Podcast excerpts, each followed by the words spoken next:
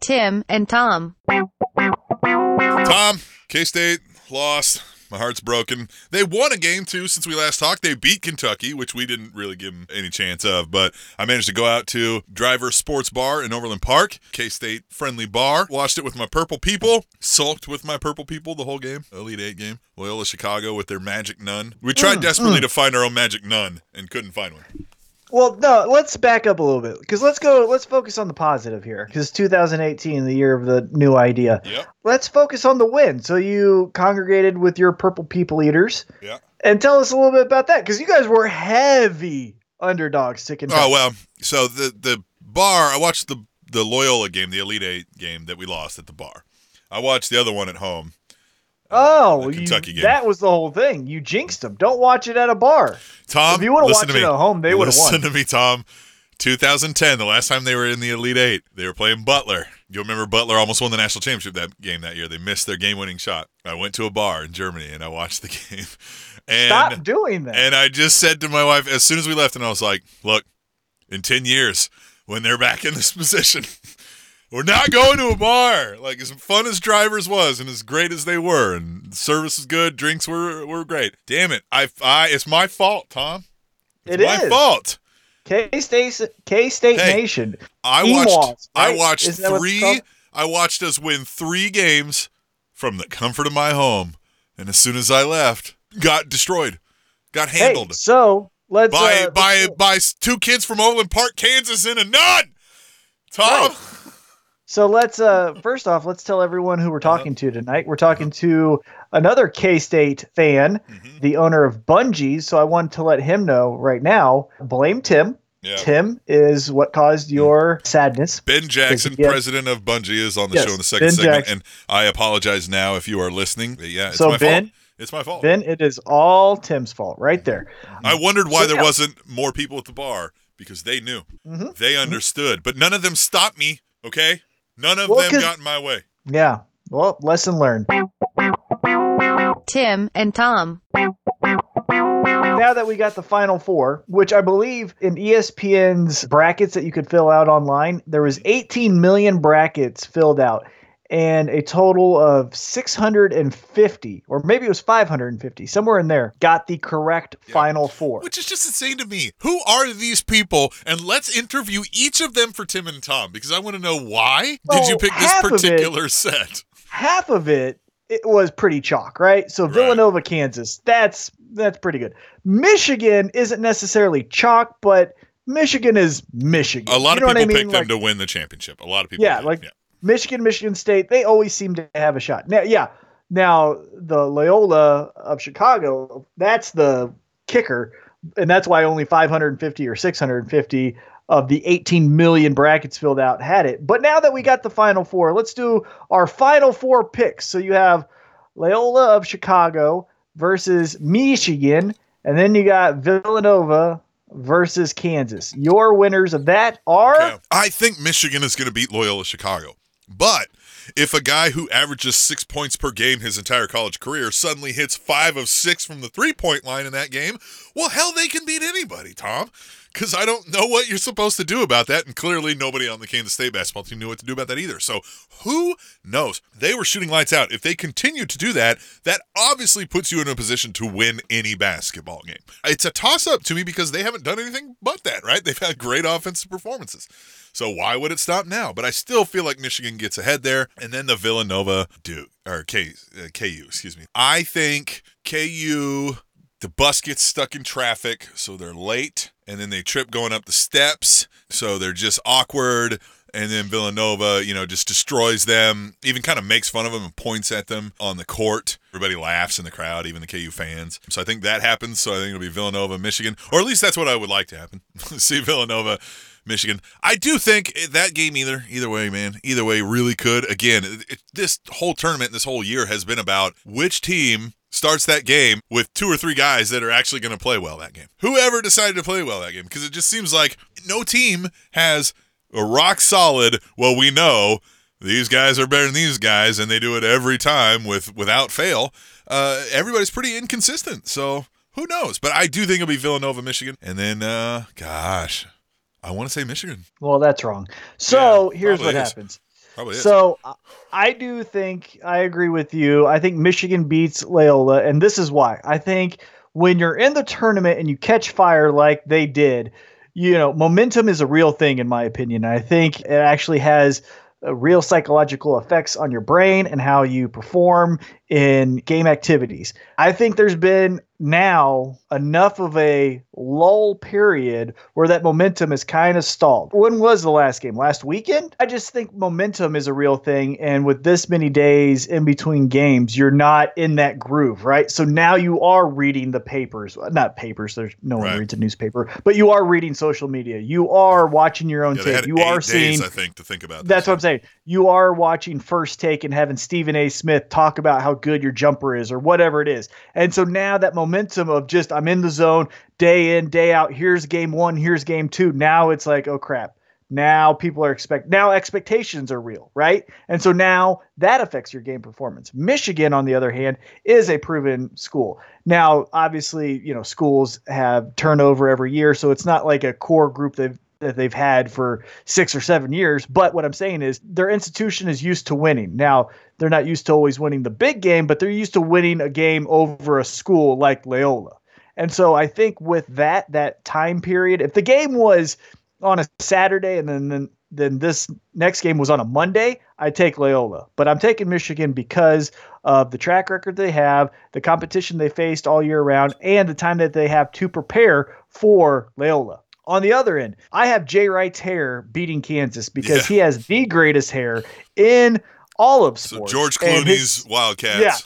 Yeah, and his suits are on point Yeah. every single time. Every time. Bill Self, Crisp. Bill Self over here. Yeah, Bill Self's over here looking like an assistant manager for Target. Yep. When you find an item that was in the wrong bin and you're supposed to give the item that price, he's like, Right. no, no, no. Actually, we're gonna give you the full price. It was over here. You know that. I know that. Can't do it. He Yeah. seems like that guy. Also, I think Kansas's luck is running out a little bit too Yeah. because at the end of regulation, Yeah. old smush face Grayson Allen, if his shot just goes in, because that shot should have went in, It should have went in. It was in. they're done. Yeah, that was was in. it. It was it was the most in shot to miss of all Yeah. time. Now their halftime or their overtime, that one guy Malik outscored Newman. Duke. Yeah, he, He scored outscored every the- point. He outscored him thirteen to eight. Yeah. But I do think you typically don't get that twice, No, right? right, So exactly. I, Jay Wright's hair and his suits and his team being prepared and knowing how to win because they've won recently will get them over Kansas. And so then I got Michigan versus Villanova. Again, you got to go with the power of the hair. I got Jay Wright and Villanova winning the national championship. Now, saying that, I want Loyola versus Kansas, and I want Loyola to win because I love chaos. I love when the 16 beats the number one. I love when the Cubs win the World Series. For this tournament to have a 16 beat a one, to have Loyola go to the Final Four, for all of this just outrageous random acts of basketball to occur, for it to go to Villanova or Kansas, that's so lame. you know what I mean? Like, Hear me out, the- man. Yeah. I Yeah, absolutely want Loyola Chicago to cut down them nets. A hundred percent. That being said, let's just say Loyola does win, right? Mhm. Sister Jean, get your walker and get out of here. All right, I'm tired of you. Okay, Uh-huh, your 15 minutes of fame ended on Monday. I don't want to hear your name. I don't like the way you answer things with the Sister Jean, are you aware that you're a national star? And then she corrects the reporter by saying, Honey, I'm actually an international star. Listen here, Sister Jean, the way the news cycle works and how crazy our president is right now, by October, we're going to forget your name. So stop with the I'm going to be something big here. And another thing, let's get off of her and focus on the kids that are actually making the plays. Let's not make a Sister Jean bobblehead. How about we make a, I don't know, a uh, like a cop buddy T-shirt of the two kids from Overland Yeah, Park, yeah. been How growing about- up together, playing back. Listen to this. Ben Richardson, one of those kids, averaged his whole college career six points per game, Tom. And K State was in his face. And he hit five of six from three and had 20 plus points. What? Like, that is insane. But yeah, Sister Jean, let's all talk about the lady with the, with the hat on backwards. Yeah, it, it is a bit. I get it. You know, it's part of the regalia, it's part of all of that. But at some point, like you have to turn and say, hey man, these kids are beating these people with a coach who sucks too. He's had never had like a winning season ever. Ever. Right, yeah, focus on the coach. Like, Exactly. yeah. It's just a really insane story. And for what it's worth, K State had every reason to bow out in the first round this year. They weren't all that consistent throughout the year. They got a nine seed to play against a guy who really had a reason to want to beat him. Their star player goes out. 25% of their shooting almost is gone, right? So they had no reason to get to an Elite Eight, but they did. And that was fun. And they beat Kentucky, first time ever that they've done that. So that was kind of a, that felt like the big win of the tournament. We didn't have our all Big 12 first team guy, 25% of our scoring, the only guy with height and athleticism to actually match Kentucky, and we found a way to grind it out and win that game. So that was fun. And then just seeing Loyola Chicago, and you're just like, yeah, I mean, look at it. When somebody's playing back, we talked about this, Tom. It's the easiest sport to beat somebody who's a better athlete than you in. You just got to get hot the right time when they're not playing well, and it's it's over from the start sometimes. So yeah, you just watch that and you go, yeah, I mean, they clearly won that basketball game that day. So let's see if they can do it some more. I want them to win the whole thing because, yeah, I don't like. I've seen Kansas win a national championship. I've seen Villanova do it. I've seen Michigan do it. I've seen it. I'm done. Like, cool, great. Let's see Loyola Chicago. Nobody's seen that Right. since ever. I don't know. 1963. Well, that was 1963. last. That was their last Final Four. Did they win it then? Yeah, no, they won the national they won the national championship. championship then. Yep. Yep. The next year was K State's last Final Four was 1964. They did not win that there. K State now seven straight Big Eight losses, the longest streak of Big or, or Elite Eight, excuse me, uh, longest streak of Elite Eight losses of any team. Every man a That's wildcat. that's what being a K State fan feels like. Like you get to the door, you just can't open it. Right? It's locked. I don't get it. I don't understand. I can't get it. Like that's what it feels like all the time. And you lost to a school where, fun fact, uh, I'm giving you an early fun fact in this Mm-hmm. first segment, uh, where, fun fact, they were named after a hobo up until 1990 Yeah. and then deemed that a hobo was too demeaning to have as a mascot. So then they changed it to the Ramblers. Yeah. So we used to be the there farmers. you go. K State used to be the farmers at one point when they were Yeah, were. that totally makes sense. Yeah. Have you been to Manhattan? Yeah, yeah, I've, Yeah. yeah, yeah. I don't think Wildcats. Tim and Tom. I wanted to share with you a fun story and Okay. also with our loyal listeners of how much I value this podcast and your listenership. Oh, that's sweet, so, a- Tom. as you know, Tim, I work a 10 to 7 shift currently at my current job. So, Right. with that, booking interviews is a little bit more difficult because typically uh, guests don't want to do an interview at 7:30, 8 o'clock, things like that. But for me, because I'm in a customer service job, sometimes I get a call at 7 o'clock and I work until 7:30. So it makes that crunch time of getting off work and getting home very stressful. So you notified me last week that we'd be doing this interview at 7:30 on Wednesday. So I, thinking ahead, said I am going to get on top of this. I really want to be prepared for this interview. I really want to make sure that I get all my questions in order mm-hmm. and that, you know, if the computer needs to update, whatever needs to happen, that I can take care of all of it and then we're ready for the interview. Right. I also am very busy because I do work a customer service job mm-hmm. and I tend to jumble things that aren't work related. So like I make sure that my work is impeccable because obviously if it's not, you'll get fired. So that's top priority. Everything else kind of is hazy. For some reason, I thought the interview was on Tuesday. So I got my shift scheduled on Tuesday from 10 to 7 to 9 to 6. And so I got off yesterday at six o'clock, turned on the computer, ready to go, asking you all different types of questions, which you did not respond to because then I later found out you had deleted the app that we communicate most through. Yep. Mm-hmm. And so I'm stressed to the to the gills, going like, why isn't Tim asking me what what where's the guest? I got off at six. What is happening?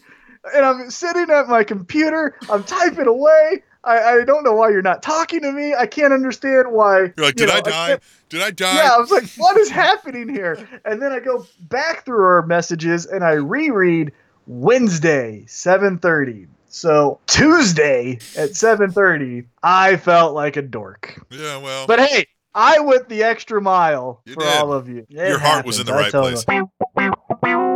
Tim and Tom.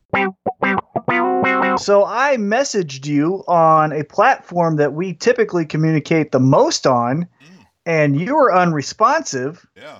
And so then this morning, you messaged me through a different social media app, and I said, "Hey, what's with this?" And uh, do you care to share with the audience uh, what happened? So uh, we always communicate pretty much always on Facebook Messenger. And you had recently, we had a great discussion you can find on our YouTube and on the website and, and back in our old episodes about uh, social media. Uh, and you, you were like, I want to quit Facebook. And I kind of even talked you Yep. out of it. I think it was like, here's, You did. here's, here's positive ways to use it. Well, you know, more of this news that has been coming out about the data mining and, and all that kind of stuff. It says, hey, you can check exactly what they're keeping on you. Because did you know if you have an Android phone, you likely gave them permission to log and keep anything they want, especially logs of all of your text messages, all of your calls. That sounds like a lot. And it's like, here, you can download yours right here. And I did, right? And then it started downloading a zip file. A zip file, Tom. And the zip file was almost a gig, right? And I was like, Poof. Well, this is not this is not going to be good, right? So I open it up and there's everything compartmentalized, right? You open up photos, like almost every photo I've probably ever put on Facebook. You could just boom, boom, boom, boom, boom, look through it. I was like, wow. And then I open up Messenger and there's just folders. Thomas, my wife, Nikki, right? Wow, just folders. Mm-hmm. Open it. Everything. Everything. Tom, we've been friends for years, right? I was like, why? Why? Why am I doing this? I have ways to to, c- to communicate with Tom. Who knows if these other services are doing it, but now I can see Facebook's doing it, right? They're doing it and they're being sloppy with it. And and Facebook's one of the premier sources of my agitation in life because I'm basically hearing the thoughts of random people about the world. And you know what? I don't like the thoughts of most of these people that I'm hearing around the world. They're random thoughts that misinform political decisions while I'm taking a dump. Like, I don't need this anymore. I was like, A, I could probably actually do a lot more efficient things or just have actual thoughts, you know, like actual thoughts that aren't guided by somebody else's dumb thoughts. And, you know, I was like, the other things are more fun. They're photos, they're short little bat like a Twitter. I was like, you know what? I can check Facebook on a computer once a day, maybe twice, and not deal with this. And so I immediately I was like, just it's off my phone. I'm done. I'm just not doing it. And So there just it is. off. Yeah, I just took it off. And there it is. Mhm. Look how the tables have turned. Now I'll still use it because I, like I said, I've had done a lot recently of going through and I made sure I got rid of every political page at all. Right? Any of these like we're left wingers for you know we're military veterans for Bernie or whatever it is. Right? All these things. Mhm. Right? Anything like that. Just fun because a I've got a lot of friends who think that and they share the stuff, right? So I was like, all right, I got to get rid of that. And then anytime they were sharing it, I was like, you know what? I'm just going to hide this post or snooze it, right? You can snooze people, you can hide. I was like, I'm doing that. So it was clearing up and it was becoming like, I was like, oh, great. This is how I remembered it early on in its early days, right? Like, hey, here's some fun stuff. And I was like, cool. All right, I got it back to it. And then that came out and I was like, man, I just don't even want, like, I, I don't want them having all that info for, you know what I mean? Like, and they're doing nothing with it but just giving it to people who you think, okay, well, if it's just advertisers, that's one thing, right? Whatever. Right? You're like, okay, I get it, I guess, right? But man, it feels like a lot when you're staring at everything I've ever said to anybody, just staring at it. I was like, wow, this is this is intense. So I'll use it sparingly and uh, get back to my life. Tim and Tom. By the time you hear this episode, opening day will have come and gone for the Kansas City Royals. But did you hear the breaking news as of March 28th to one of our star players and how he will be missing some time? Yeah, what they say, four to six weeks. Yes, Salvador Perez says he misstepped while carrying luggage in his house, his left knee hyperextended, and the MRI shows a grade 2 tear of his MCL. He'll miss four to six weeks.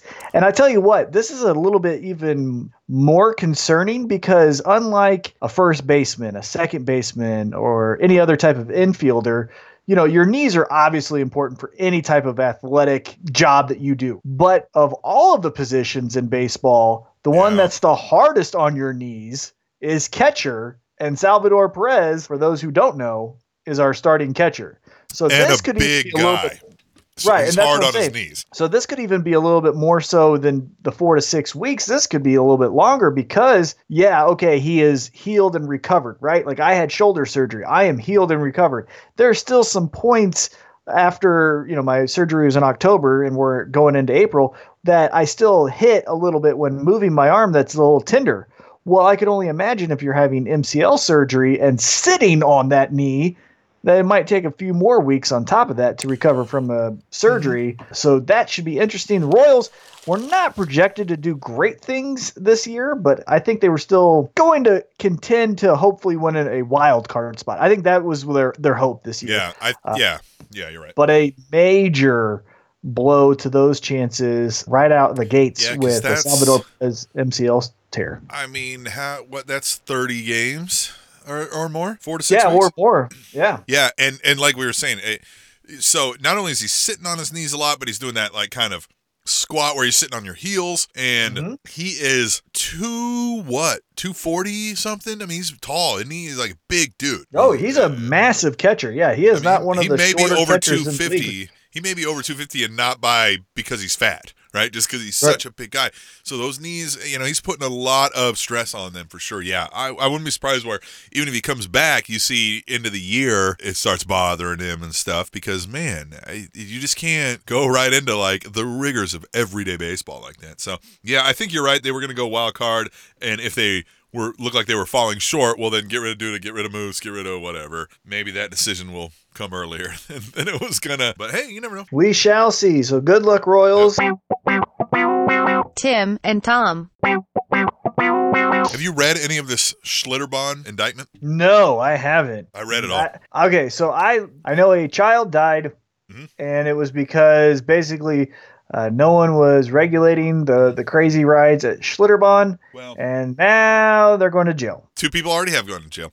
So Schlitterbahn. Now, a lot of this information I'm getting from the indictment, the Schlitterbahn lawyers have said in no uncertain terms, not they basically have said not only is is this really false, basically how dare you, and we have tons of evidence to support that this is crap, right? So now, when you hear the things that come out of this indictment, boy, it's really hard to hear that they say that because you're like, I don't know how you're gonna, because it sounds pretty Loctite. Remember, okay, Tom, for we said this earlier, we're we're interviewing Ben Jackson coming up, owner of Bungii, and a little bit of a spoiler alert. He mentions building his app took eight months. Remember that, right, Tom? You remember mm-hmm. that, and mm-hmm. you guys will hear mm-hmm. that. The Schlitterbahn guy, the last name is Henry. I forget his first name. He's he's one of the part owners of the company.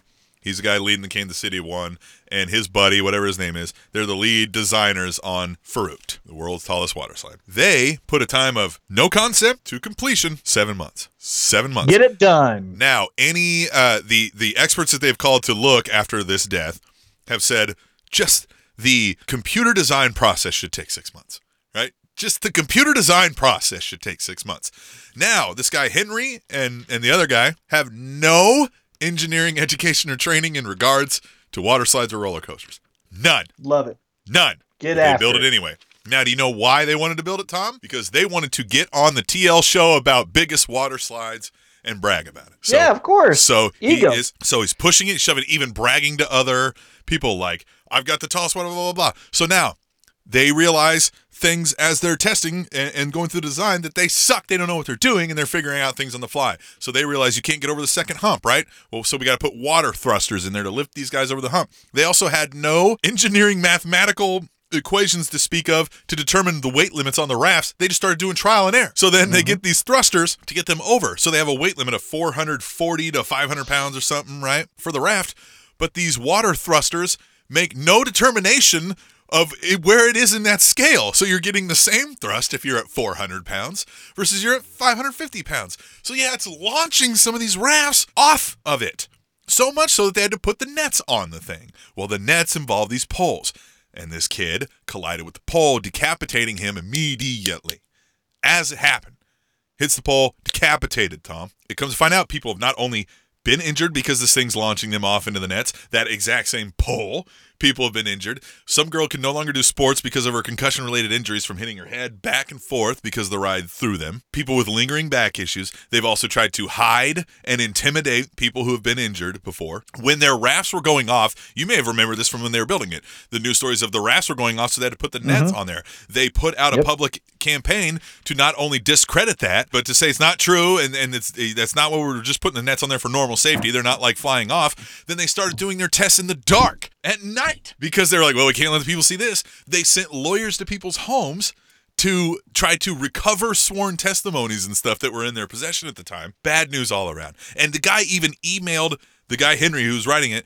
It even emailed to somebody that he thought he might die on that ride someday. All for his bragging rights to get on to have the tallest thing. That's now this is what the indictment claims, right? And they've got it's 47 pages of just all kinds of evidence and, and email stuff and it just paints this guy as like hey man he was doing this for his self-serving needs and wanted to be braggadocious and blah blah blah. So now again schlitterbahn's lawyers and his family's lawyers have said no. It kind of sounds to me like they're saying you're saying that he would have had to have foreseen this death and it sounds like they're getting we're talking letter of the law here. There's no way he could have foreseen this right? So we'll see where it goes. It certainly makes it sound like they were just selfish and just disconcern for human life and injury, and then just tried to bully their way out of things. And it's pretty sickening to read if that's how it actually went down. Obviously, it's one side of the story. Now, So what you're saying is great reading re- material. well, Schlitterbahn, I think, is also coming from the angle of saying, hey, Kansas, you dropped a bunch of the ball here also, and now you're trying to paint us as the people being carefree and pulling the wool over everyone's eyes. But I think they're also trying to say, uh uh Like, you know, I mean, you, boy, you came in here and checked this a lot. You know what I mean? Like, so, you know, I don't know. It's a really weird story, but I remember those stories of the rats flying off and having to put net, and I was like, I don't think I'm ever riding that thing. I really don't. I've never been there. It's Yeah. it looks disgusting. Yeah. Why would you go to Schlitterbahn? Is it permanent? Cl- is it permanently closed? Oh no, no, they were open. What? The next day, yeah. Well, and they've wanted to bring the thing down, but the investigation's been going on. They mandated them to leave it up and not touch it because they don't. They want How that thing out of there. keep- how do you keep a business running after an indictment like this? It should be closed in the well, morning. oh well, it's closed. I think for the season, No, but no, after oh, no, the death, after the death, it was open and operating. No. I was supposed to go there that day. Did I tell you about that? No, but no. What I'm saying is like Yeah. right now. How is it not closed right now? Who is funding Well, I don't know that. It, I don't know if they if they plan to reopen or not. I don't know. ever? I don't Never. Know. I don't know. I don't know anything about that. Yeah, we were supposed to go that day. This is a real fun story. So it's a ten-year-old kid from Olathe who died. Well, fun fact: my son was ten. We were in Olathe. We were supposed to go that day. Uh, a friend of mine is visiting, a, a old military friend. He's on his way driving cross country because he's going to go to a training, become an officer. Right? He was enlisted before. Big deal for him. And he mentions, "I love water slides. I wouldn't mind going to like a water park, going down some water slides." And we were like, "Well, if you love water slides, we have the tallest water slide in the world right here in Kansas City." And he was like, "Ooh, I don't know about that intense, man." You know, we were like, "Oh, well, you just said you love, you know, we were just offering it. You said you love water slides." He goes, "Yeah." And he goes, "I meant like some small water slides." He goes, "I don't want anything to happen, man." He goes, "And, and I can't report to this officer training and then miss out or something." And we were like, "Ah, man, it's been running for a couple years. You think something would happen?" Huh? Yeah. Yeah, apparently so, huh? Yeah, we opted not to go there, go to another place because he was like, I don't even want to. Nah, he goes, Nah, I don't even want to mess with that. And sure enough, I sent him that text and he was like, Man, he was like, That's exactly what I was saying. So yeah, I mean, it, it just seemed to me always like I was like, man, that seems like it should have been a roller coaster, right? Strap a cart to that thing, let me down, uh, go through a plunging thing of water. Still would have been as thrilling, still would have been as fun, but not the potential to launch people off and decapitate them. But again, these guys had no engineering expertise, no education, no training They in this regard. just had an ego, They and that's why did the place should be closed. Right. Stop it. Close it. Schlitterbahn. If you go to Schlitterbahn after this discussion we've had right here, you're a dum dum. Tim and Tom. Check us out, timandtomkc.com, and all of our social media is at Tim and Tom KC. We're going to take a break and we're going to come back and talk to Ben Jackson of Bungii. B U N G I I. Really unique thing they're doing there. It's pretty fun and a fun story, and he's just a really likable person. So stick around with us for that. We will be back to Tim and Tom. Mind blown fact right here. The mm-hmm. human brain named itself. I'ma let you finish just to save face. That's your best case on my worst days. I'm a pit bull. Had to push hard for this shit, all trying to get pulled. It's to get high, get a bit pulled, and they get cool. When I get hot, I'ma get jewels, do the damn fool. And I'ma retool and I'ma get crew. I play no games. Tim and Tom. Hey, Tom, did I tell you we have an Amazon affiliate link on our website now? Uh, no, that's cool. It is. So what that means is listeners who are listening to us right now, they can go to our website, timandtomkc.com. The link is written right there at the top of the page. It says Amazon. They'll buy whatever they're going to buy at the same price, and we're going to get a little action. They're going to give us a little kickback from it. Amazon is. Yeah, this is a really cool feature, guys. What I like about it the most is you're not charged anything extra. So if you buy an item off of Amazon, for example, that is ten dollars, you're still paying ten dollars. You're not paying eleven or twelve. But the difference is that a little bit of the kickback, as Tim mentioned, comes to us. So instead of that money going to Jeff Bezos and a billionaire, ah, he doesn't need another private jet. But you know what? We need a couple of dollars to run the site, pay for some things that we've got going on with Tim and Tom KC. It's a great way to help us out. Every little Yeah. bit counts. We appreciate it oh Yeah. so much. Tim and Tom. It's all right, Ben. You, you're sitting. If if I got this right, you, I'm gonna I'm gonna give a poor layman's version of this story, and then you're gonna correct me and tell me how it really happened. But you're sitting right. in Manhattan, Kansas, uh, attending K State, and you own a pickup truck, and this is years ago, and everybody owns a pickup truck or has owned a pickup truck knows you get calls to help people move, and you said this sucks, and I got to figure out a better way to do this. Now that's given you a short layover of how I understood it from from something online, but clearly you can you can tell this story better with more with more gusto and how this really happened. I was a junior at K State, majoring in business marketing, and uh, I drove a black 1999 Ford Ranger. Okay, so it was, it was like a tiny little vehicle. Yeah. I hardly even consider it a truck. Right. Um, but then uh, one day, literally, literally one day, I had four different people ask if they could borrow like my truck and myself to help move something. Hmm. And uh, uh, you know, like I, I like to consider myself a nice guy, but uh, you know, like each request, like I kept on getting like a little bit more annoyed and a little bit more annoyed and a little bit more annoyed. And uh, you know, it got to a point where after that fourth request, I was just like laying in my bed that night, like staring up at the ceiling, just super salty about it, and just like just had a terrible attitude. And I was like, "There's got to be a better way here." What did I just spend my whole entire Saturday doing for like uh, half a pizza that was day old and like a, a beer? You know, it's like not Right. not even worth it. The next day, I was in class. I didn't really even know who this guy was. He was just kind of like a loose acquaintance of mine, and I kind of just like whispered over uh, the problem I was having. I was like, "Dude, like it was terrible. I had people use my truck, you know, just kind of walking through it. And like, I'll never forget this. He just super nonchalantly kind of turns over and looks at me. He and kind of like gives himself like a little shoulder shrug. And he's like, hmm, like, let's start a business. And, uh, you know, we had no idea what we were getting ourselves into. But we walked out of class that day just with a simple concept in mind tap a button, get a truck. I get the frustration. I too lived in that town, owned a truck that was, I mean, it was a Toyota pickup truck. They, they didn't even have a model name. It was just called Toyota Pickup, right? Two seats and the Awesome, smallest bed you could have.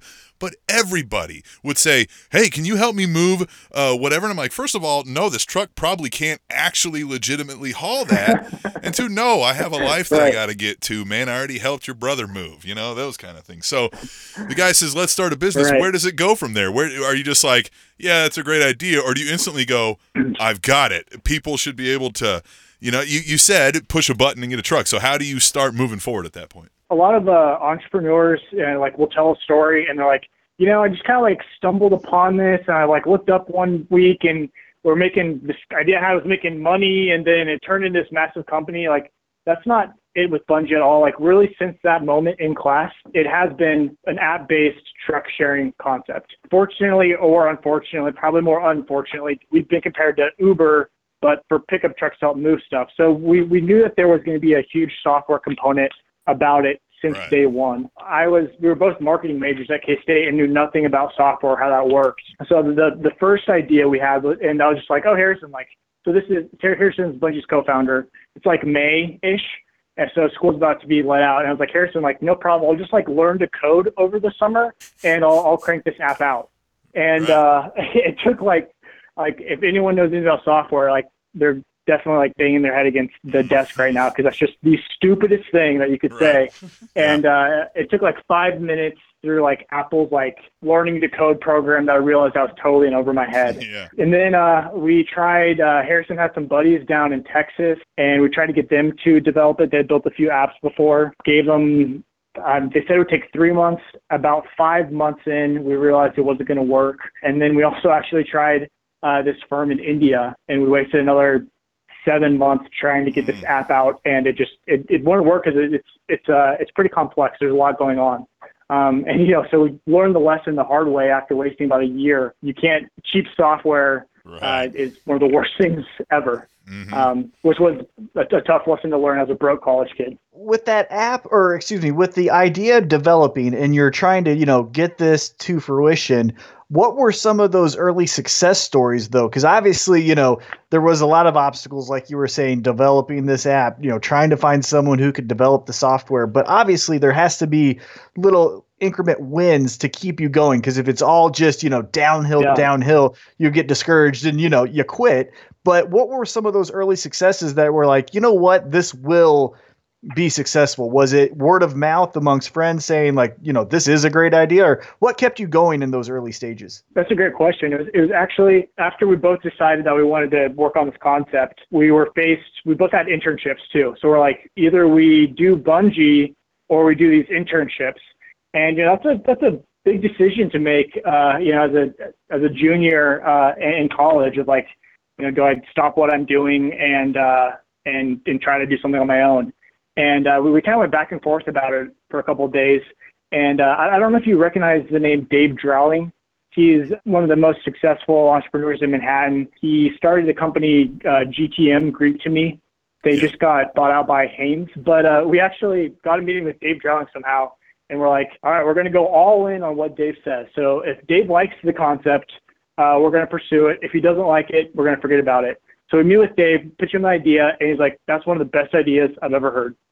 So Harrison and I are like, all right, guess guess we're guess we're doing it. You know, there wasn't a lot of good that happened the next year in terms of progress that that was made, but we just kind of clung on to that best idea, best idea. And you know, I don't know if it was stupidity or uh, providential, but you know, we clung on to that and uh, and pushed through. Um, and then we, we did have some, you know, a couple here and there. We we won some K State entrepreneurial awards um, as well. But the biggest thing was just like, you know, it's a good idea, it's a good concept. Like we have to figure this out. So you're working on that concept. Did you know the name Bungii then, or was there like a, hey guys, we got to figure out a name, or does this have some sort of significance? Or I wish that we had like a really cool story about Right. how we got the name Bungii, Okay. but we don't. We had been thinking about what to name this company for a couple weeks now, and uh, Harrison and I did a test market actually in Manhattan that summer. Where we moved all the stuff in my truck ourselves, and so we were moving like this dresser or something, uh, you know, just thinking about what should we name it. And Harrison's like, "Hey Ben, throw me one of those bungee cords. I need to like tie down this drawer or something." And I was like, "Oh, that's it, bungee," and we went from there. So oh, that's good. That again, fits. not a not like a yeah, not like a come to Jesus moment or anything. right? Um, but I, yeah, actually, the first name was uh, we had for was Pickup. We were really excited about that name, but then we realized that like Pickup.com cost literally like five hundred thousand dollars, and uh. I know, I know, hard pass. And uh, like it was, it, it's like had been trademarked so many times, so it was expensive Yeah. and we couldn't protect it. And we're like, let's just do something a little more unique. Yeah, right. Uh, yeah, such a common term. That does make sense. Yeah. So when you're launching this app, obviously you guys did the test run with, you know, basically you two just doing the entire man work or, you know, manpower on your end. But then you get to the point, you launch Bungii. And what was the response? So that was tough. And if you don't mind, let me kind of back up a little bit. Oh, so sure. Of course. we we do we do the test market and we had a great response. We did maybe like 350 trips that summer. And then after the test market, you, know, and that time we're like, okay, this app's being built in India, we're gonna be great. And then the test market ended, aka the school year started again. At that same time, we realized, okay, this second app developer over, in India, they're not going to work out. We have to raise big money. I grew up in Europe. I was born in Georgia the state. I grew up in Europe and I came back to K State for college. And Harrison grew up in Denver. So we're both like two K Staters who don't really know anybody in the area and definitely don't know anybody with deep pockets in the area right. and we're just like, okay, we've had two app software failures so far. Like, we have to raise big money to you know get this built the right way. There's two again broke college students and uh, who need to raise about half a million dollars. Like, what do you do when you don't know anybody? So you know, this is a problem we're kind of thinking about for a couple of days. And uh, again, we were walking out of class one day, and then something caught the corner of my eye, and it was a bunch of names etched in marble that were up on the wall in the uh, uh, K-State College of Business. These were names of donors who like donated a quarter of a million dollars or more to K-State. And uh, like I like told Harrison aside, I'm like, hold on, dude, like we might be onto something here. So we took a picture of it and then like skipped class, stayed up all night for the next like four days and just like Googled names, numbers, and email addresses of these, you know, donor K-State donors. Right, you stalked them. Right. And uh, yeah, yeah. Yeah, and right. uh, actually, out of that, we we probably got like 15 different investment meetings, uh, which led to about four different offers. Two of them we took seriously, and uh, we ended up signing with a local investor here in Kansas City for half a million. Is that it, huh? Um, which, yeah, yeah. Okay. So, uh, so that was that was fantastic. But uh, and then and then to answer your question here, so it took uh, this local investor. He, he was familiar with software, and you know that's like the one thing we couldn't figure out. So we used his software team to get the app out, and uh, it took literally eight months to build the app the right way. So that kind of gives you context for launching the app. So it's like we had been failed twice. We've been waiting a year and a half. We figured out a way to raise money. Then we waited eight months for this app to be built. It, it finally is here. It's been like two and a half years now for this concept. Harrison and I, we're we are so excited about it. You know, we're, we're thinking we're going to be doing hundreds of trips the first week. There's going to be thousands of dollars, and we're going to ride off into the sunset or rich. something. Yeah, exactly, exactly. But uh, you know, we launched, and uh, the first week we completed three trips Mm. for a total of like forty nine dollars in our bank account Oh, after spending literally hundreds of thousands on uh, getting this app out, uh, it was crushing. Yeah, I mean, absolutely devastating.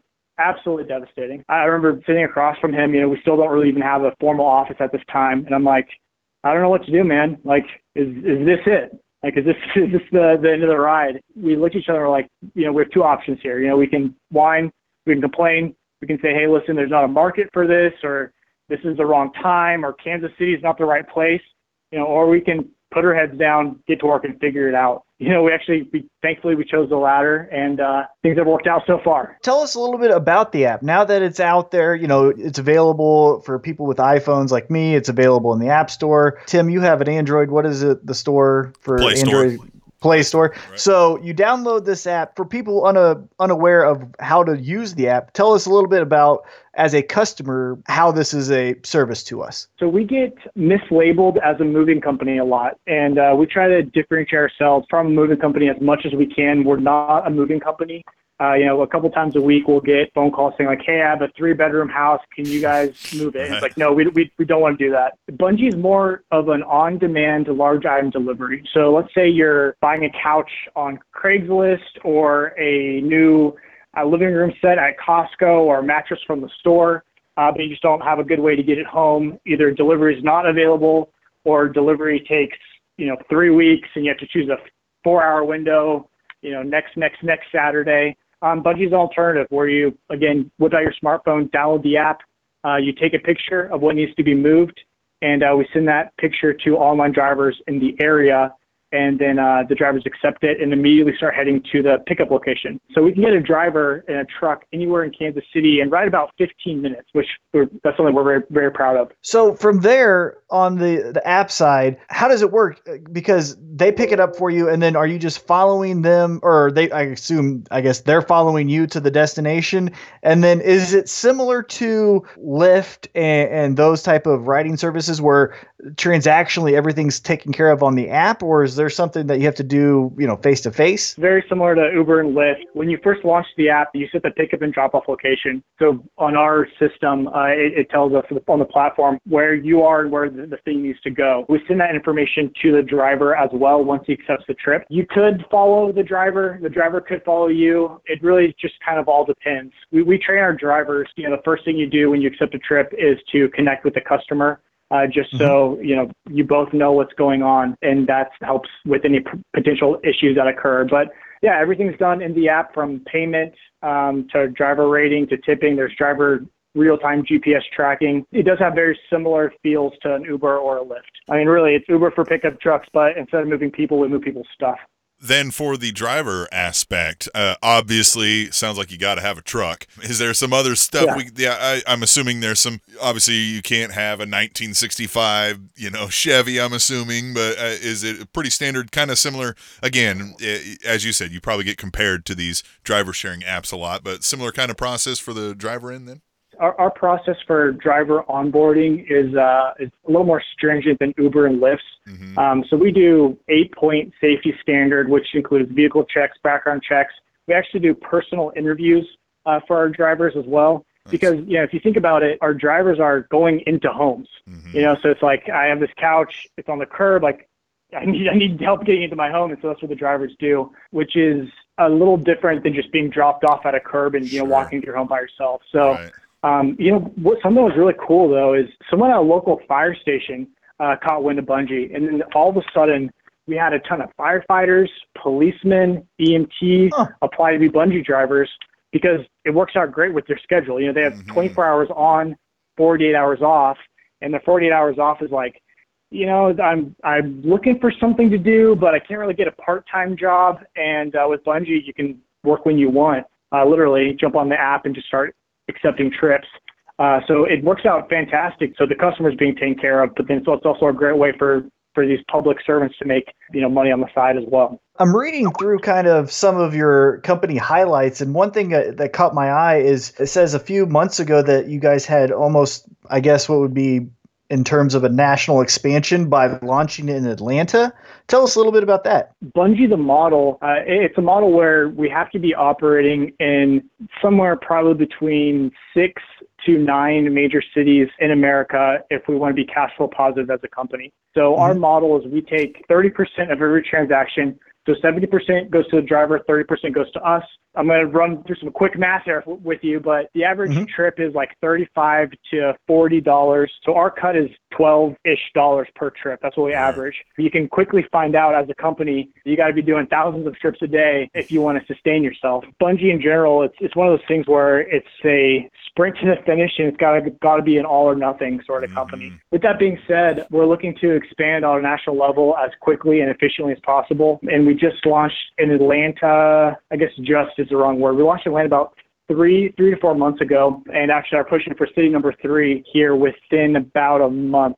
Being a company that's operating in multiple time zones and multiple cities, there's just a lot of inherent complexity that that, that comes with it. So it's uh, you know how fast can we expand without you know setting the business on fire? Sure. That's that that's sort of question we have to answer. A little bit bigger picture. Maybe I'm getting a little bit too philosophical here because I tend to do that sometimes. Yeah. But for the longest time, cities were built for cars because, you know, parking lots and going to stores, you had to accommodate so much parking. But now you have these ride sharing companies. You even now, like you said, you have Bungii that's helping you move things. Do you think in the future is the goal to like build cities for people instead of cars? Like, do you see that as the wave of the future for how we are getting our transportation, how we're moving, you know, the things we're buying? You know, that's that's fascinating that you say that. Like I mentioned earlier, I grew up in Europe. Cities there were uh, just a lot a lot more dense. So you know, you jump on public transportation to go anywhere, and not a lot of people owned cars. I guess it's probably present tense. Not a lot of people own cars. And the a, a major difference I see when coming to America is Kansas City is substantially less dense than the average city in Europe. And I think from like an infrastructure perspective, we'd have to figure out either A, how to become more dense, or B, how do we get people, whether that's public transportation or not public transportation, to other areas of the city. 5,000 people don't live in a skyrise with the same address. It would be more like suburb area. So I think, I don't know, to answer your question, I guess I'm saying, I don't know because the problem of density in America concerns me with this trend where people aren't, you know, where, where they're getting rid of their cars. However, if we can figure out a way to get past that solution, I think Bungii plays right into that, where Bungii is perfect for people who have small cars or don't have cars and you know take take public transportation everywhere. I was reading on some of these uh, blurbs from your business here. Uh, there's talk of a net promoter score of 94. Can you explain to what some of that is? Because some of the other numbers I see are pretty, uh, not even close to that. So it sounds like you're hitting it out of the park from that perspective. Can you give me some insight into what that is? So a net promoter score, it's pretty standard just across like the business world, the consumer business world, where you ask the consumer after they've interacted with your business, like how was your experience? And it's a scale from 1 to 10, and uh, essentially the rating goes from negative 100 to positive 100. We actually have a net promoter score of 94, uh, which is something we're extremely proud of. And to put that in perspective, uh, USAA has the highest net promoter score of any Fortune 500 company with a net promoter score of 80. Um, Amazon's net promoter score is somewhere in the 40s. The average, like transportation moving company net promoter score is somewhere uh, between 9 and 13. So our net promoter score of 94, you know, quite frankly, that's, that's something we hang our hat on. Uh, that's something that we talk about too with potential investors. That's something that it's just due to making sure the customer's happy, no matter what, no matter at what expense. To say something about that too, as you're mentioning, the highest 500 Fortune 500 company of USA having an 80, and you're killing them with a 94. Uh, I personally use USA for almost every financial thing in my life because of that reason. They are top notch customer service and just customer satisfaction and things like that. So I could only imagine Yeah. that certainly you should be proud of things like that. So what else, man? What besides uh, you know we can we can get out the plugs and all that kind of stuff. But what else are what's coming up? You guys are just moving into Atlanta. What else are you guys getting into? But you know what's what's in the future for for Bungii? That's a good question. Um, so, you know, right now my, my job and what I spend my, my days thinking about it and, and uh, trying to do is just, you know, how quickly and efficiently can we expand on our national level? Again, we, we raised the uh, $3.4 million uh, here from local Kansas City investors, which has been fantastic. Yeah. And that's really to, to jumpstart, or I don't say jumpstart, to kick off our national expansion. Right. Um, so, you know, we're at a point where we have rock solid software in place. We have an efficient and affordable customer acquisition model. We have an outstanding team, and uh, we're primed to scale on a national level. But now it's just a matter of doing so and executing. Between you and I, I would also think that within a year, year and a half, the goal is probably to raise somewhere between five to ten million to continue national expansion. You know, when, we were, when I was walking out of class that one day, I never thought that I would be anywhere near this, raising this type of money, doing these type of things. But uh, it, it's crazy if you just keep on, you know, banging your head against like a brick wall until eventually it's going to fall down. But uh, again, if you can be stupid enough to do that, uh, cool things, cool things seem to happen. Is it just a hardcore marketing campaign when you're going to go into a new market like that? I mean, how do you, because you've got to angle it both to customers and, I don't want to say employees or, or, you know, if they're contractors or how that works, but Yeah. also drivers. I mean, it, it seems like a two pronged attack there. that's been the probably one of the biggest, uh, one of the hardest things, especially when it comes to, to scaling. Because if you think about it, I mean, we do kind of have two sets of customers. Like you said, you hit the nail on the head. We have customers, people who need things moved, and then pickup truck owners. And uh, if you look at both sides of the equation, if you're a customer and you're on the app and you request a Bungii and a driver's not available, you know, we, we maybe have one more shot before you delete the app Right. and you know forget about it. On the driver's side, if you're sitting online for a couple hours and there aren't trips coming through, you're, you're deleting the app and, and we're done. Yeah. So the challenge is how do we build supply, the um, drivers available, and demand uh, the trips being requested at the same time. And there's volatility when it comes to seasonality. There's volatility when it comes to, you know, let's just say like a blowout sale at Costco. You know, there's volatility Yeah. when it comes to what day of the week or what time of the week. It's been a, a fun challenge, I guess we'll put it that way, of, uh, you know, how do we solve that with this on-demand marketplace service? So, how many times did you have the same chair moved back and forth across town because you had to wait until you got some more customers built up for these drivers? you know, uh, I can say we've we've, uh, we've never done that, Okay, but that's right. actually maybe a fantastic idea See? when you're launching a new market. hey, hire Tim and Tom. We've got ideas for days. So, Yeah, I, need, what? I need to get you guys on payroll. Well, like. yeah, we'll, we'll accept that. We're, we're down for that. All right. So, what's where can we learn more? Where can people that want to drive or use the service? Where can they find you? Where can we get you on social media? Let's get let's get all that out. Yeah, so our website is bungii.com, and that's B U N G I I. Mhm. Uh, so bungii.com is our website, and then all of our social media handles are all at Bungii app. B U N G I I A P P. Twitter, Facebook, Instagram. To request a Bungii, download the app from the App Store or Google Play Store.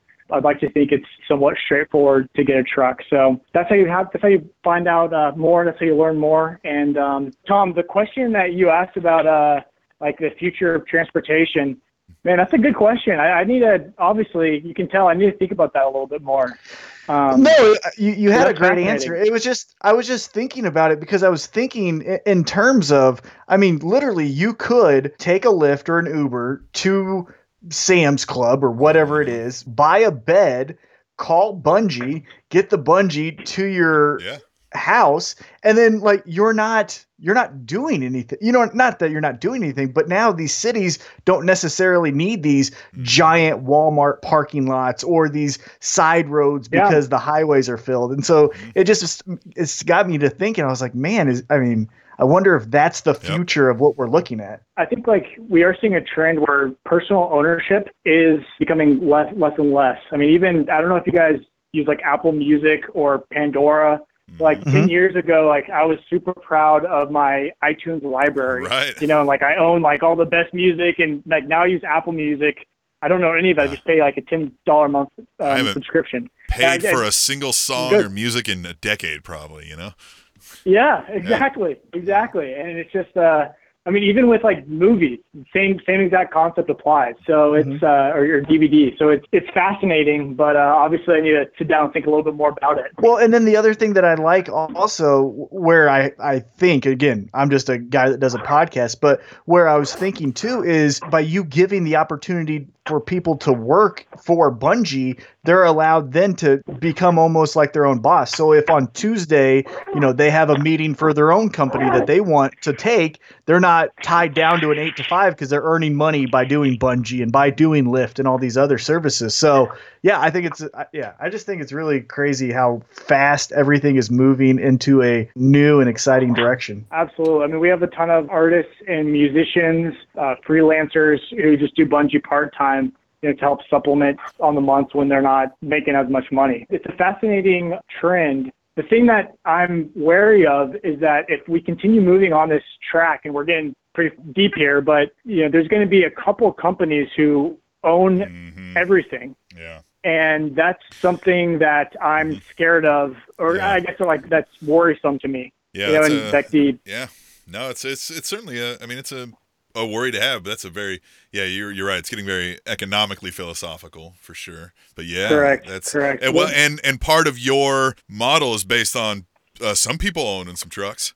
You know what I mean? Like, so you got to have some people owning some cars, or Yeah. else you, you don't really work. yeah, right? that's true. Well, hey man, we appreciate you coming on. We'll let you get back to. Yeah, I'm sure you got busy stuff to do. You got to raise some money. It sounds like. Hey guys, it's been been fantastic. It's been been really fun uh, uh, telling you guys the story and, and hearing a little bit more about uh, what you guys are up to. No, I'm, I'm super excited you came on because I'd seen you drive, uh, like I'd seen the signs driving around, and uh, we had recently, my wife and I had recently bought a pickup truck, and I said, hey, there's an idea, we might be able to make a little extra cash. And as I looked on, I was like, oh, these guys are from here.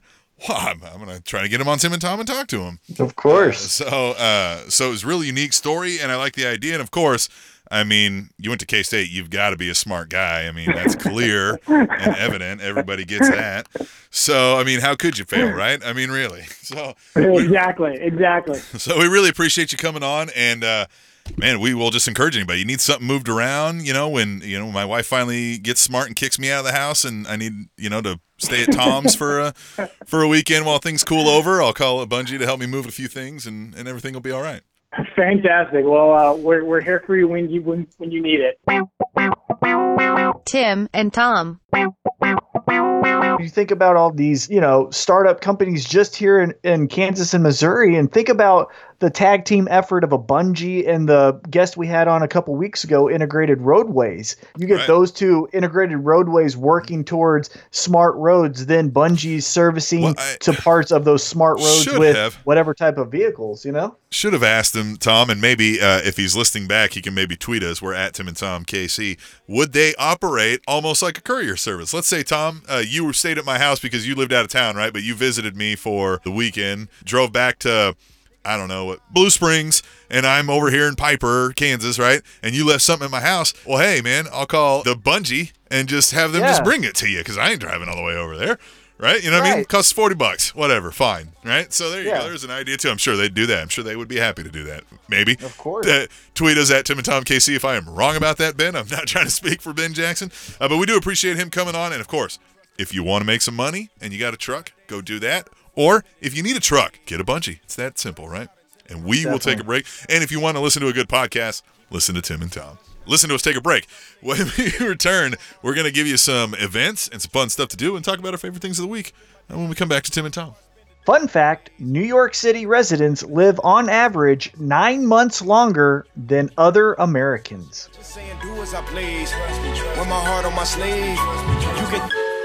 Trust and believe me. They never said it was easy. It wasn't working cause I wasn't working. Was wishing like I had a genie. Knew that I wanted it deeply. Kill a city, yeah, they need me. Make a claim for my name on the wall inside the Hall of Fame of the Gainers graffiti. I was young and I needed to break out. I was broken, I needed a way out. Had to learn the business, had to get specifics. Plotting in the Civic on the way south. On a mission to build up the network. Politicking and building a network. Had no time to kick it, skip it, get shit jumping, ditches running. I stick to the leg work. Tim and Tom. This episode of Tim and Tom is brought to you by Your Business. Tim and Tom's listeners could be hearing about your business right now. They could be hearing your business's address, or your business's website address, or even your business's phone number. But they're not hearing that right now, are they? If you want the listeners of Tim and Tom to know more about your business, contact us at timandtomkc at gmail.com. Tim and Tom. I spent my weekend sulking the K State basketball shortfallings, shortcomings, uh, as, as it would. Uh, but if I wanted to make this weekend better, what could I do?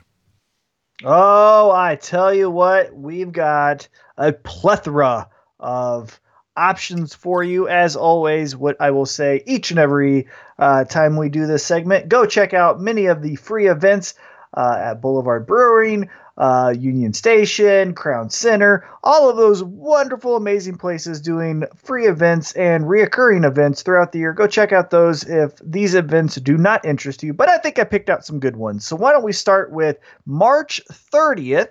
This is called Pop Art. Then and Now. It's going to be at the Hallmark Visitor Center. Now, this is going to be again at 9:30 in the morning, goes till 4, and it's going to be Hallmark art collection from the 1960s to today. So obviously Hallmark, uh, has one of the most iconic uh, arts. What's the word I'm looking for here? Uh, Collections? They, yeah, they, they have a great collection, but they they're very iconic for the certain periods of time that they're featuring, right? So like Right. In the 1960s, they were the 1960s. You know what I'm saying? Like Yeah, yeah, yeah. they've evolved with time, but they've made their art yeah, sort of iconic these visual, iconic representations of America at that moment. Right. Definitely. So, what I think this uh, pop art then and now will be great for is to see how they were, you know, a reflection of the time, but then how they evolved to the next step, right? So, Mm-hmm. obviously, the 1960s and, you know, the 1990s are going to look drastically different. However, it's going to be a great representation and a you know drop point into what it was like at that time so uh, a fantastic uh, exhibit again this is going to be at the hallmark visitor center that's 2501 mcgee street kansas city missouri pop art then and now uh, that's going to be on a friday from 9.30 in the morning till 4 p.m Now, neat.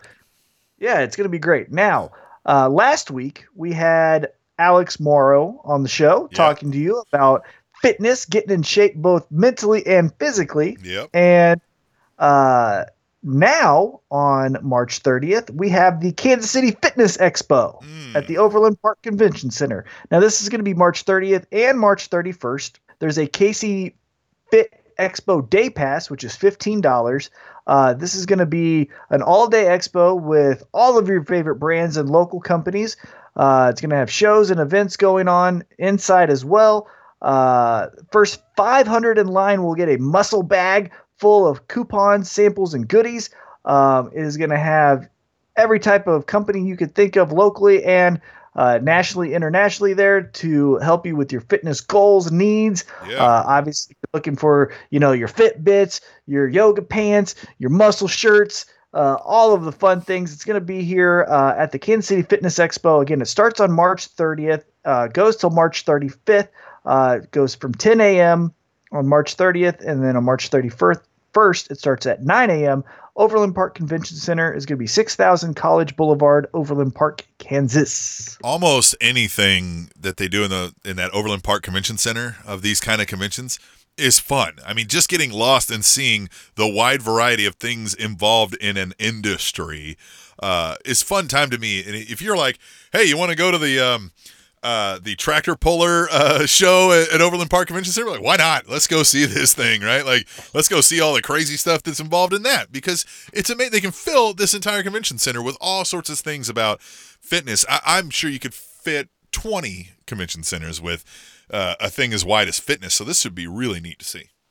Yeah, and definitely. And the thing that I think that's going to be really great about this is it doesn't just focus on the national companies like your Under Armour or your Fitbit. It's going to have local company and a local company presence. So where, you know, if you're looking for some one-on-one attention from a company that's growing, you can get that at the ground level and find them at the Kansas City Fitness Expo. So I think they do a great job of blending both the national companies that you're secure and comfortable buying from, then also going with the local companies where you're like, you know what, that national company is out of my price range, but this local company here would work with me one on one. So this price makes sense for whatever service or product that I'm looking for. So uh, I think they do a great job of blending both of those together.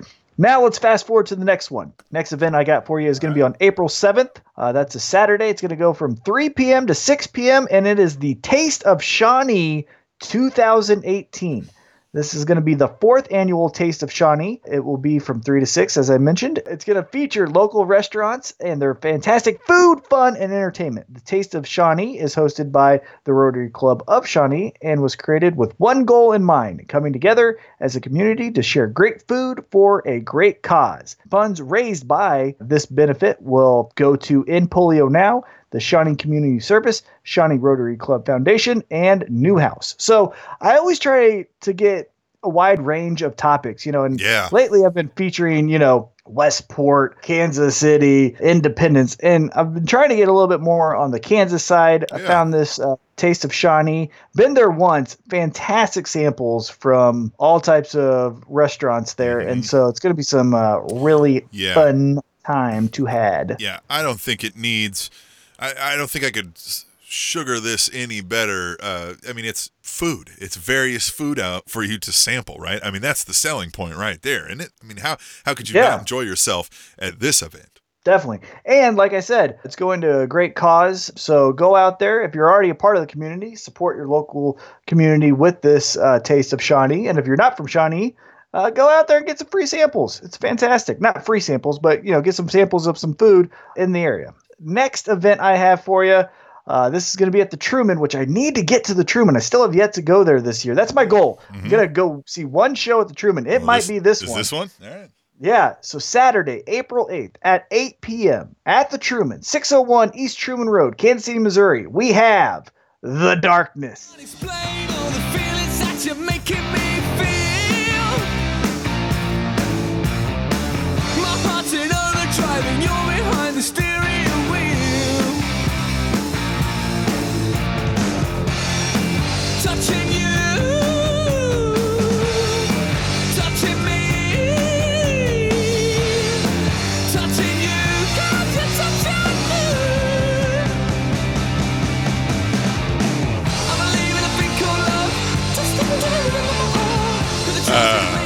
Just some rock. I mean, if you want to go, uh, let the hair fly. Everybody loving the the concert and just loud and pounding it. This is it. Yeah, this is going to be a fun one. Now, that song's a little bit dated. It is their biggest hit Sure. as of right now. Uh, they've got some more fantastic music for you. Again, this is going to be The Darkness Yeah. at the Truman, Sunday night, April 8th at 8 p.m.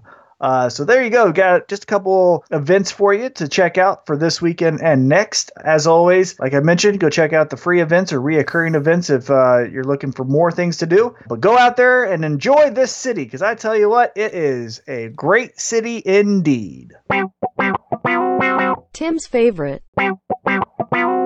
My favorite thing of the week, Tom, is my organ. Well, obviously, you would love yourself. hmm It is uh, my organ. It's a new one. I have a new organ. Did you know that? Is it just you? Yeah. Well, no, you have a new organ as well. So we both have new organs. Uh huh. And this is not the organ you can play, right? This is not the type of organ that has keys that you could call Ben's friends over there at Bungii and have them help you move uh, from the church that you bought it for, or from to to your home. Uh, not that kind of organ, Tom. I'm talking about an internal body organ. Really? So how did how did we develop this new organ? Tell Uh, Well, me more. A study, this is from USA Today, right? I'm just going to read this straight here because they're probably going to say it a little bit better than I could right now, or, ever. Says a study claims to have discovered a new human organ that could help scientists better understand its impact on diseases such as cancer. The study published Tuesday in Scientific Reports suggests this organ, called the interstitium, is a series of interconnected fluid filled compartments found throughout the body. The study also claims the interstitium is among the body's largest organs. Scientists, using a special live imaging technique called a probe based confocal laser endomicroscopy, probably said that right, Yep. to find the interstitium in various parts of the body, including the lungs and digestive tract. The study said the interstitium can compress or expand in size, suggesting it could serve as shock absorbers. Absorbers for other parts of the body. The interstitial spaces were originally thought to be dense connective tissue found surrounding arteries and veins and sitting right below the surface of the skin. This discovery could lead to a better understanding of diseases such as how cancer can quickly spread throughout the body. Quote, this finding has potential to drive dramatic advances in medicine, including the possibility that direct sampling of interstitial fluid may become a powerful diagnostic tool, end quote, said Dr. Neil D. Thies, Thies, a professor in the Department of Pathology at NYU. This is the second time in as many years, Tom, humans have learned details about a new organ. Last year, an Irish surgeon discovered the mesentery, which connects the intestine to the abdomen. Its identifiable function is still not known. So, we have now 80 organs. They in 2018, the year of the new idea, Tom, they have discovered our largest body organ. Possibly. That is here. This incredible. this probably still needs to be peer reviewed and stamped, but every major news outlet is covering this, and you're not going to make this claim without saying, "Hey, yo." Right? I mean, you're you're claiming to have found something right under our noses for ever. It's interesting. Science is something that I'll be completely frank with you, uh, is a little bit over my head. A lot of it just makes me go, buh. And while you were reading that, a lot of my brain went, buh.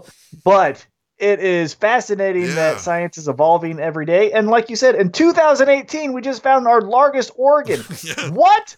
Yeah. How is that even incredible. thing? If you told me, hey, we found this little marble sized thing that hides behind your breastbone, Right, we never saw right, it okay. before, you're like, well, yeah, that makes sense, right? Or we found an organ that's actually inside this other organ. Yeah, okay, cool. But no, not only did we find a new organ, but we found what may be the largest and possibly most important one. What are you talking about? It's 2018, the year of the new idea, and my favorite thing of the week. Tom's favorite. This deals a little bit with grammar. Yeah. So before we play the clip and before I tell you what happened, it's important, ladies and gentlemen, to articulate, be clear, be concise, Uh-huh. have good uh, cadence. When you're asking a guest, as you know, listening to us on all these episodes, it's important to read the guest and help the guest if they don't understand what's going on. So this week on Golic and Wingo, which has now took over the Mike and Mike time slot on the ESPN morning radio, now new WWE professional wrestler Ronda Rousey, formerly of UFC and the greatest sport on earth, MMA, was doing some media rounds plugging WrestleMania, which next week, I believe, uh, we're going to do our Spanish Yep. announce table, uh, talking about all those fun matches and storylines and things like that. But she was on ESPN to talk about WrestleMania and all those things. Well, with her athletic background and her fighting experience and how she left on a loss, ESPN was more interested in the MMA aspect of her life and if she would ever get back to that. The following shows you that sometimes cadence and articulation is mm-hmm. important, mm-hmm. and you will find out now. let's go back and, and, and start with when you knew from the the MMA when you were done there when you said when you knew in your mind I'm not going to fight anymore. I never said that. Ah, so there is a possibility that you could go back in time. there's a possibility that I could go back in time. That's Go- your question to me. Go back in time and, and, and fight. Go back in the octagon. I do not have the ability to go back in time. No, No. Would you fight again? I don't know. So there you go. And th- and what I always think about with this is there's a phrase uh, when I was going through college that was brought up to me when interviewing, when talking, when reading script for advertisements, things like that. It was the phrase "Let's eat grandma." Yeah. Right. So I say, "Let's eat grandma," and you could take that one or two one or two ways. It's we're going to eat grandma, Right. or let's eat grandma Yeah, and I'm grandma. talking to grandma. Golic there made the mistake of what he was trying to say is in time, Right. do you see yourself going back to MMA? Ronda Rousey, who has now, I believe, a flu like malfunction when she hears the syllables MMA, took that as no, I don't go back in time. MMA, stop talking about MMA. She knew what he was talking about, but it was a poorly worded question. It made for an awkward interview. You know, I love that awkwardness. Yeah. And that is my favorite thing of the week. Let's eat, Grandma. Tim and Tom. All right, Tom, this is really fun. Uh, ben Jackson at Bungii is is a great guy. He was really fun to talk to, and they're doing some fun stuff that could help all of us. We've got new organs, uh, you and I collectively, uh, just Yep. us. I think it's I think it's just us though. I think it may just be us. So uh, sorry to the rest of you. Uh, you can't be as cool as us, but that's why you listen. And next week, uh, you can listen to us if you're a pro wrestling fan, and maybe if you're not, stick around. We're going to do a special episode of the Spanish Announce Table, which Tom and I used to do oh, many, many moons ago, and for many, many moons. We will be doing that because it's WrestleMania, the granddaddy of them all, the the biggest show on earth is what I'm calling it. I don't care. it is. It is. It is amazing. It is our favorite show of the year in all sports and entertainment. We will be breaking it down, uh, telling you what we like, what we don't like, what we hope for, what we probably will expect, all the fun things pro wrestling, WWE related, and WrestleMania related. Uh, so tune in for that. Yep. Again, thanks to uh, Ben from Bungii. If you have something to move, whether it's a bed from Costco or you know something simple from one house to another, give them a call download the app, check it out. It has amazing reviews. Uh, and as you heard from Ben, an amazing guy there doing things in Kansas City. That's a Kansas City company, too. This isn't like a company that's coming into Kansas City. So support them if you can. New organs, awkward timing, and let's eat, Grandma. We will see you next week for the Spanish Announce Table. Fun fact people who prefer Twitter over Facebook tend to have a higher IQ, but are also more likely to suffer from insomnia. See, now it's second nature. I see I'd rather play it safe for all the odds. Even then, I don't see danger. Giving zero for myself out the wager. I signed up for this, I never waver. Art, art of this art. Been that way from the start, that's until I depart. Throwing shade like a dart. Boy, there's some of your parts don't amount to my heart. Ah, I'm playing it smart. I can see through. Tim and Tom.